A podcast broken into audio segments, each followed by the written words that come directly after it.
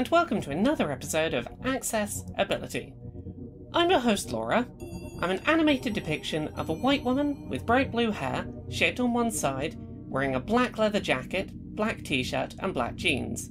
I also have bright blue bunny ears.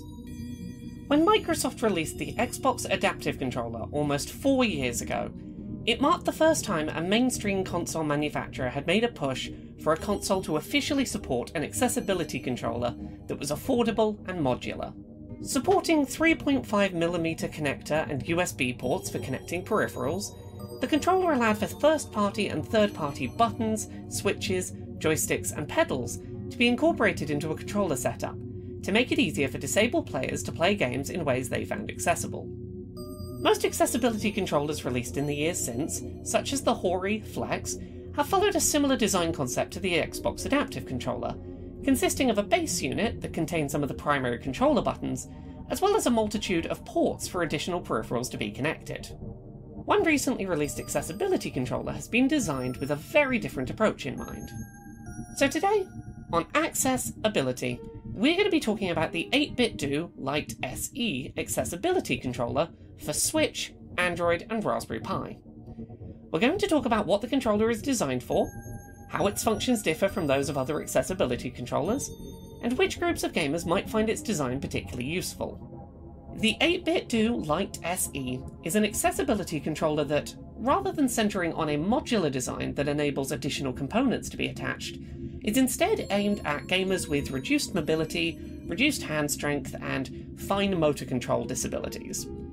The controller is designed to place all of the traditional buttons onto the face of the controller, rather than any of them being on the rear or sides of the device. The buttons that would traditionally be bumpers and triggers on the controller, for example, are replaced with buttons on the face, next to the D pad and next to the A, B, X, Y buttons. The rear of the controller is rubberized and flat, allowing it to be placed onto a smooth solid surface such as a table or lap tray, and resists sliding out of place as buttons are being pressed. Unlike some of the existing modular accessibility controllers on the market, the 8BitDo Lite SE does not feature a tripod mount, which would have allowed it to be more dynamically placed in accessibility setups and is important to note. In addition, for players who struggle not to accidentally activate the L3 and R3 functions of a controller with clickable analog sticks when moving their camera or character around in game, this controller removes the clickable stick functions of a controller entirely, replacing those functions with more traditional buttons on the face of the controller next to the analog sticks.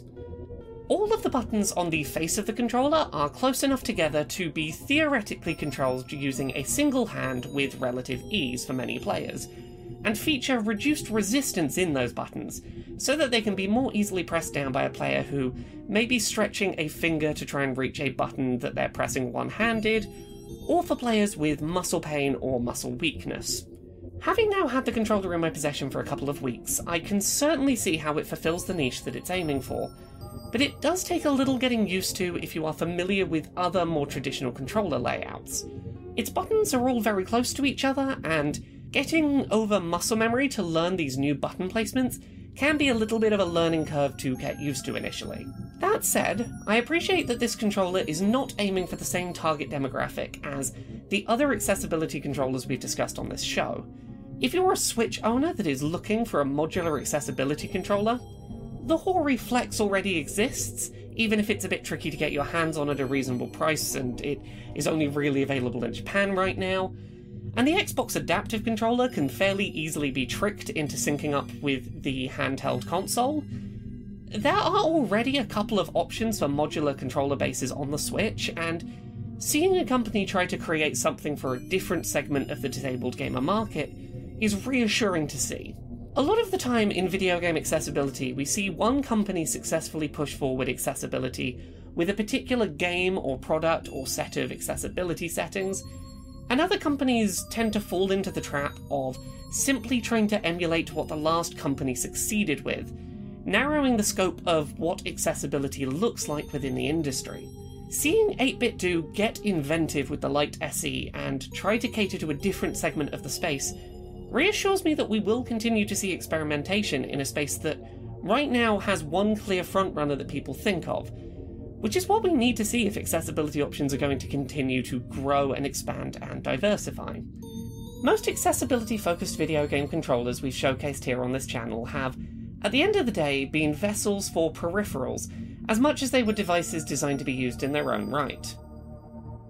For most people deciding whether or not to purchase an Xbox Adaptive Controller, for example, the question of whether or not to make a purchase would, at the end of the day, come down to whether other third party peripherals exist to help make that controller into a setup that might be personally useful. That is not nearly as much the case with the 8BitDo Lite SE. Because it lacks that modular input support, what you see is what you get. The controller is cheaper than other accessibility controllers on the market, and rather than trying to be useful as part of a wide range of disabled gamers' setups, it's laser focused on a specific use case.